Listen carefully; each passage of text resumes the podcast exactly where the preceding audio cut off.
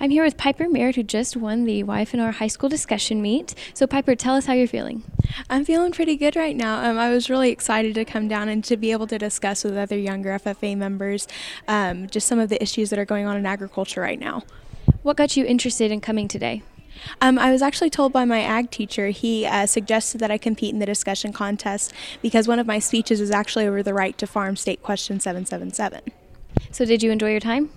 I loved it. It was so awesome to be able to sit and speak with younger FFA members and also um, to be able to have a healthy discussion about issues that are currently plaguing the agriculture industry. What kind of things so far in your time in FFA or in um, agricultural education have prepared you to compete at something like this or to be able to discuss with other, uh, some of your peers? Um, FFA gives me a really unique opportunity, as well as all the members across uh, Oklahoma and the nation, gives me the unique opportunity to speak on a variety of issues in a public setting. So, for instance, I compete in the extemporaneous contest in the spring, which allows me to have knowledge on a variety of different areas and topics that so I can be able to have discussion with other people about those topics. All right, thank you, Piper.